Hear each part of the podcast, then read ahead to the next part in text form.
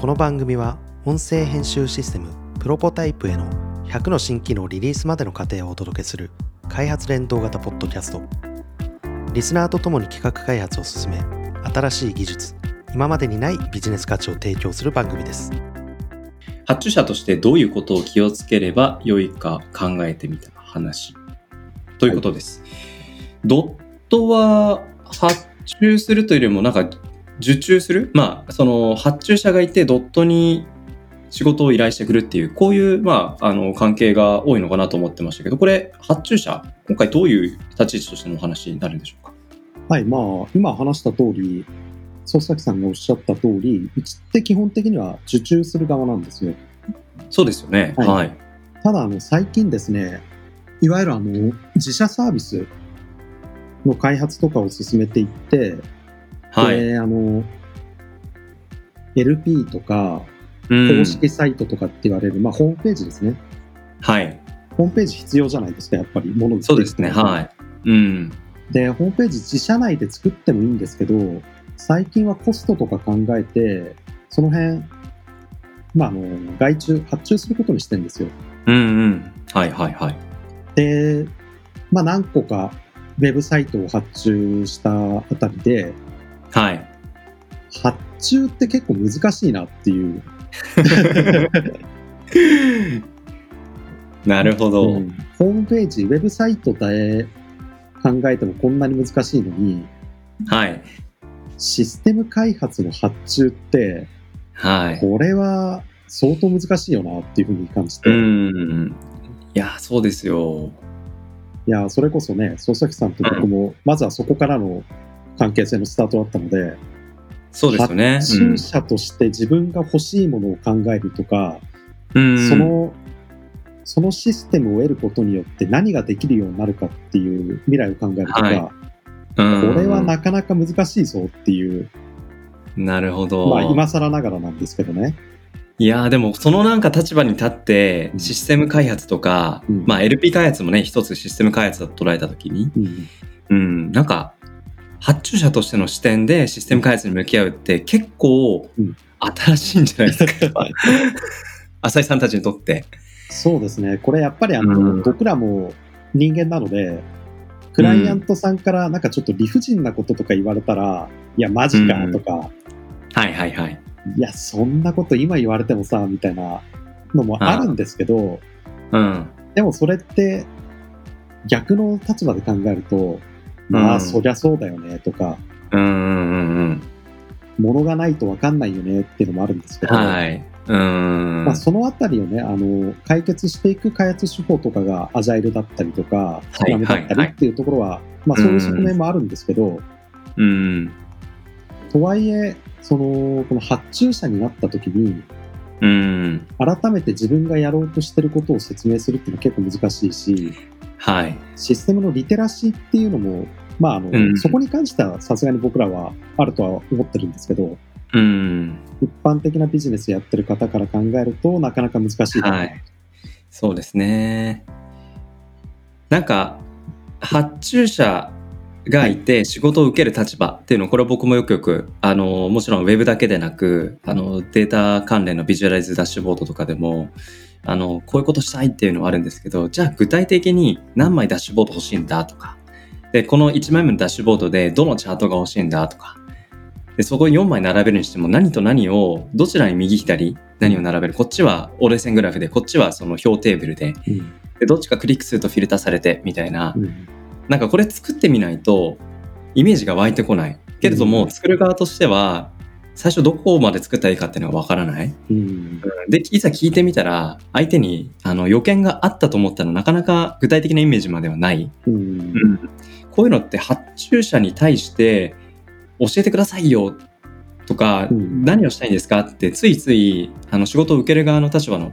人って聞きがちじゃないですか、そうですだね。けど意外とやりたいことがまだ具体化してない段階 で発注するみたいなことがうんああよくよくあるなっていうかまあ気持ちがわかるなって いうなんかそういう気づきはまず一つあるんじゃないかなって気がしますね。そうですよね。本当に今言っていた通り、あの言ってた話と違うじゃんっ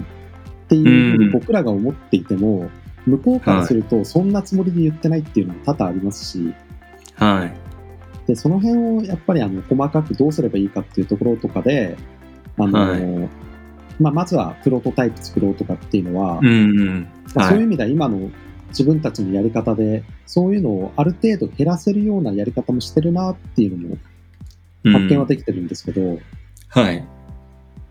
いやー、とはいえ、このウェブサイトの発注って、ね、 難しいですね。そうですね。え、あの、今その話聞いて、やっぱり改めて関心持ったのが、うんまあ、ドットのコーポレートサイトあるじゃないですか。はいあれとかは、今回その発注して外部の制作会社さんに LP 作ってもらうのと、内部でコーポレートサイトを作る。これ進め方多分違うとは思うんですけど、はいなんか比較し、改めて比較してみて、進め方の違いどんなところに感じますあのー例えばですね、うちのコーポレートサイトって、あれ実は、はデザイナーは外部なんですよ。あ、そうなんですね。でも、あの、しょっちゅう一緒に仕事やってるので、そのあたり、ある程度、僕らの考え方とかっていうのも分かってくれているので、うん。まあ、あのー伝えることっていうのは結構シンプルではあったんですよ。はい。で、開発、開発って言えばいいのかなまあ、コーディングの部分。うんうんうん。コーディングの部分については自分たちでやったので、まあ、発注っていう感じではなくて、普通に、はい。まあ、じゃない、自社内開発。なるほど。まあ、なんだ、大変さは半分だったかなって感じですね。そういうことですね。そのデザイナーさんとの予見の詰め方っていうのは、はいうん何でしょう、もうやっぱり結構お互い知れた仲なので、うん大体こんな感じ、あ、そうそうそう、そんな感じ、そんな感じ、あとこここんな感じにしといて、みたいな、はいよー、みたいな感じだったのか、とはいえ、うんやっぱりある程度議論が、ああ、その時はですね、なんかあの、はい僕の方で、すっごい細かい、あの、要望書みたいなの作ってるんですよ。おーおーおーおーおー暇だったんですかねなんかすごい、いや、ちゃんと考えたっていうことですよ。暇、暇じゃないです。 Google ドキュメントで、なんか大体こういう発注するときって、まあ2ページぐらいのやつ作って、はいパッと渡してって感じなんですけど、 うん。オフィシャルサイトに関してだと7ページ書いてますね。おおめちゃくちゃ予見詰めてるじゃないですか。もう、失敗したくなかったんでしょうね。あーあでもそれが正しいというか、まあ、それがねありあるとやっぱデザイナーさんも手が動かしやすいだろうなっていうのはあります。で、その、サイトの、なんていうんですかね、発注書、発注書今言ったドキュメントですけど、見ていると、これ、一般的ないわゆる IT の知識なかったら無理だろうっていう感じなんですよなるほ今見るどとね。うん、なるほど。うん。例えばなんかあの OGP でこうやってここの部分が出るようにしてほしいとか、うんうんあうん。のまあ、いわゆるユーザビリティの部分はい。 3クリックでどうたらこうたらでとかうんうんうん。そういうのってやっぱり知識がないとちょっと難しいじゃないですか、そうですね。でその辺考えてて僕がなんかあのちょっと話それちゃうかもしれないんですけど思ったのが、うん。今あの義務教育でプログラミング入ったじゃないですかはいはいはい。あれなんかあの今大人でも全然いると思うんですけど、はい。若い人でもあの、いや、ちょっと IT 苦手で、みたいに、敬遠してる人、うんはい。で、IT とか関係ない仕事なんでっていう逃げが今は OK なんですけど、うん。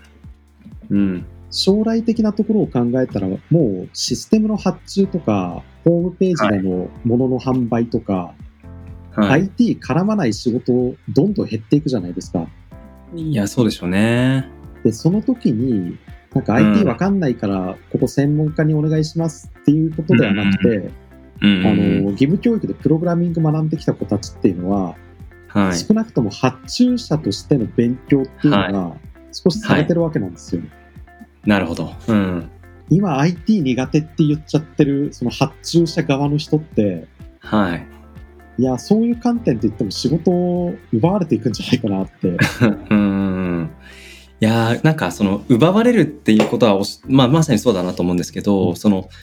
結局 IT を媒介して仕事を進めていくにあたってうんその人があのプロジェクトに関わってることによって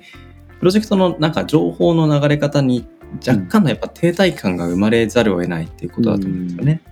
で、仕事が奪われるっていうのは、単純にその制作者として関われないとか、そのウェブプロジェクトに入れないっていうだけではなく、うん。その本来、まあ、ウェブに関係ない部門の仕事をしているうん。人であったとしても、ちょっとウェブに関わることが発生したときに、やっぱその人を絡ませると、やっぱり停滞してしまうっていうスピード感が落ちる。これはやっぱり、仕事を進めていく上で、一緒にやりたいっていうふうに言われづらいタイプの方になってしまうと思うと、うん。やっぱり発注者として話ができるっていうことこれはプログラミングが決して書けなくても、最低限やっぱりできなければいけない、うんうん、領域っていうのは最低限何かしらあるんじゃないかなって気がしますね。で結構あの昔、そのあたりのお話ウェブサイトの制作とかメインでやってたうん。頃、はい。やった手法で今でも確かにあれは良かったなって思うのがあってうんうん。あのペーパープロトタイピングっていうはい。聞いたことありますかいや、あんまり馴染みがないですね。あのまあウェブサイト欲しいってなった時あるいはウェブシステム、うん。まあシステムが欲しいってなった時に、うんうん。はあい。のーまあ、まず発注者として一は番い考えなきゃいけないのは、自分自身のビジネスにそのシステムをどう使うかっていうところなんですよ。ほうほうほうほうほう。まあ、例えば、あのー作業効率化のためのシステムなのか、うん売り上げを。伸ばすためのシステムなのか、うん。ユーザー満足度を上げるためのシステムなのか、そこを突はい。き詰めて考えるっていうのは、もうこれはうん IT とか関係ない話で、ビジネス考える上で、そうですね。うんまずはそこは考えてくださいっていう前提はあるんですけど、はい。その上で、どんな機能があったら、それを達成できるのかっていうふうに考えたときうに、ん。はあい。。の、これは僕らも同じで、システム開発者も同じで、頭の中で考えていても、まとまらないいんですよ。なのなで、る例えばじゃあうんノートに、あの、もうデザインとかじゃなくて、線だけで、横向きの画面で左側にボタンが5個あって、うん。で、右側にはでっかく、なんか会社の写真を載っけようとか、はい。まあそういう、いわゆる設計って言われる部分、画面設計って言われる部分を、そこまで大層なことじゃなくてもノートに書いてみたりとかっていうのをした方がいいと思うんですね。なるほど、なるほど。たうだん、ノートに書いてみるっていうのって、はい。まあ誰でもできるんですけど、はあい。ここのボタンやっぱ別のところがいいなとか、うんうんうん。なんか2列の画面じゃなくてやっぱり3列がいいなとか、はいはいそうはいうい。時にあの、紙って移動できないじゃないですか。できないですね。うん。でじゃあそれパワポとか、あの、うん今だと XD とかっていういろんなソフトがありますけど、まあそれでやるって言ったら、それはそれでハードルが高いし、うん。結構あの、画面領域が、うんパワポとかだったらこの画面設計作るのに、いわゆるあの、A4 横にしたような画面、はいはいはい。あの中に収めなきゃいけないっていう制約が出ちゃうので、それはそれでやりにくい。うん。じゃあどうするかって言ったときに、あの、ペーパープロトタイピングって、いわゆるあおのうパワーポイントの機能を外に出そうっていうだけの話なんですよね。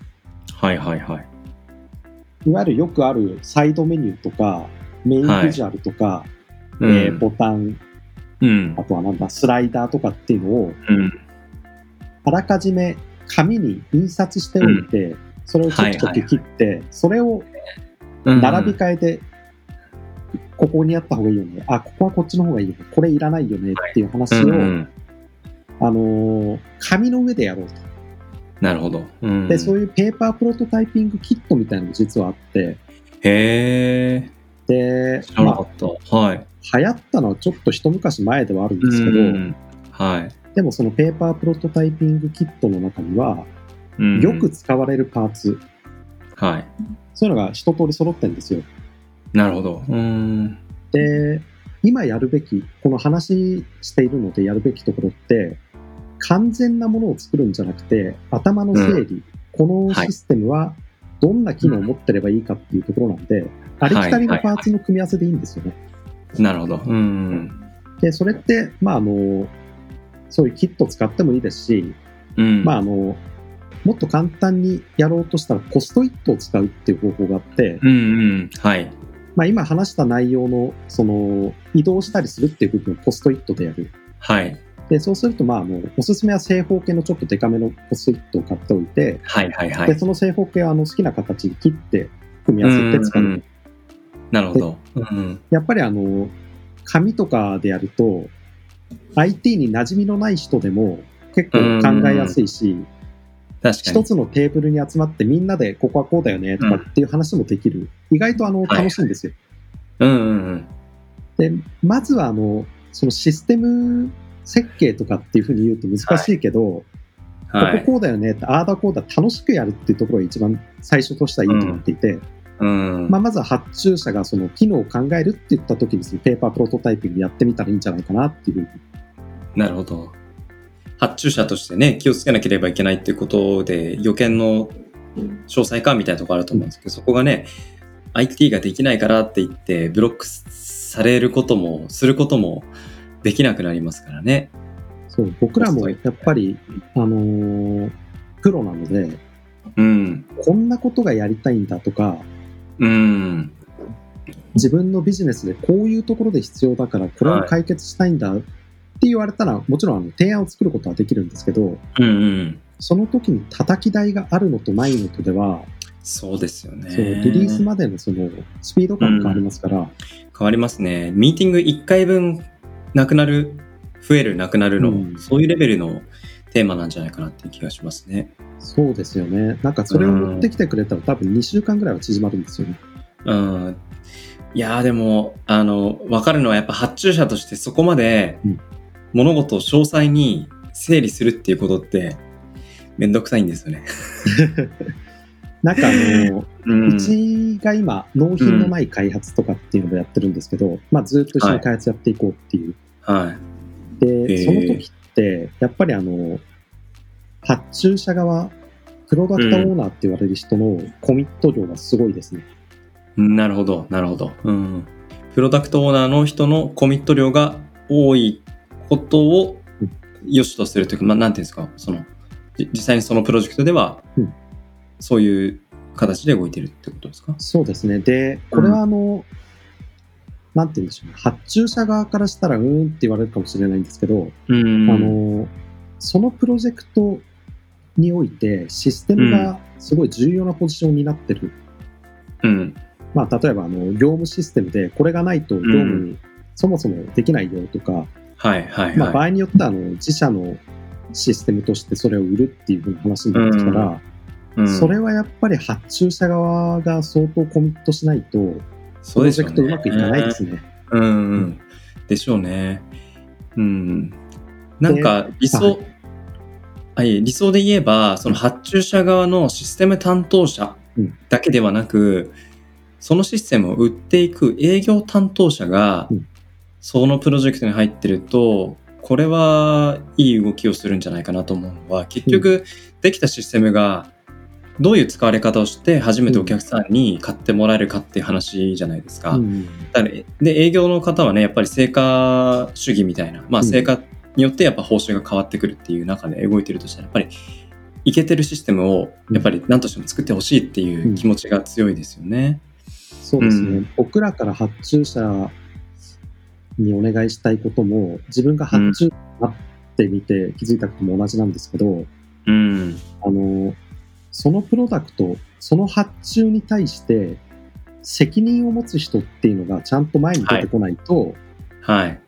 プロジェクトとして円滑な進行は難しいです、ね。そうでしょうね、うんそうでしょうね。うんうんうんうん。なるほどな。まあ、たやっぱりあれですね、そのプロジェクトに対する思い入れの量っていうところが、うんイコールコミット量にもなってくるので、そうでしょうね。まあ、そういう意味で言うと今回御社が発注されている LP をうんその御社の中で担当される人っていうのはやっぱりその LP の中身の、まあ、プロダクトサービスの、まあ、オーナーシップを持ってる人だっていう、うん、そういう体制がやっぱり理想だってきたってことですかね。そうですね。もう本当にそこが結論になるんですけど、うん今考えてみると、あの、うちもシステムの発注をしたことが1回すればあるなと思っていて、はいはいはいはい。で、あの、まあ、契約しているラボメンバーが少しリソースが空いたって言ったときに、じゃはあいそのリソース空いちゃったのもったいないからなんか作ってもらおうかってことでなるほど。簡単に仕様を詰めて発注したんですけど、うんなんかそれなあなあで消えちゃったんですよね。それはやっぱり、あなのるほどえードット側のコミット量が足りないし、うんなそるほのプど。ロジェクトをどう売っていくかっていうところまで整理しきれてなかったので、うん。まあ、そのあたり、やっぱり重要なんだなっていうのを再認識しました。うんまあ、御社としてね、その普段仕事を受ける、発注されるっていう立場かと思うんですけど、なんか、やっぱ仕事を受けるときにお客さんの中でどういうやっぱ責任を持った方がそのプロジェクトに関わって、このプロジェクトを推進してくれ、窓口になってくれるのか、なんかその人のやっぱ気持ちの入れようをあらかじめ受注する前に、うんうんた確かなものとしてやっぱり確認してこないと結局そのプロジェクトが、まあ依頼されたものができたとはいえやっぱそれがうまく使われるっていうところをやっぱり御社としてもせっかく作ったものとしてはねそうですね。望みたいわけじゃないですかうんうんなんかそういう仕事を受けていくにあたっても今回発注という立場に立って、うん考える機会というのはなんかすごいいい機会になったんじゃないかなっていう気がしますねうんうんじゃあ今日は、えー、と発注者としてどういうことを気をつければよいか考えてみた話をお届けしました。ありがとうございます。ありがとうございます。はい。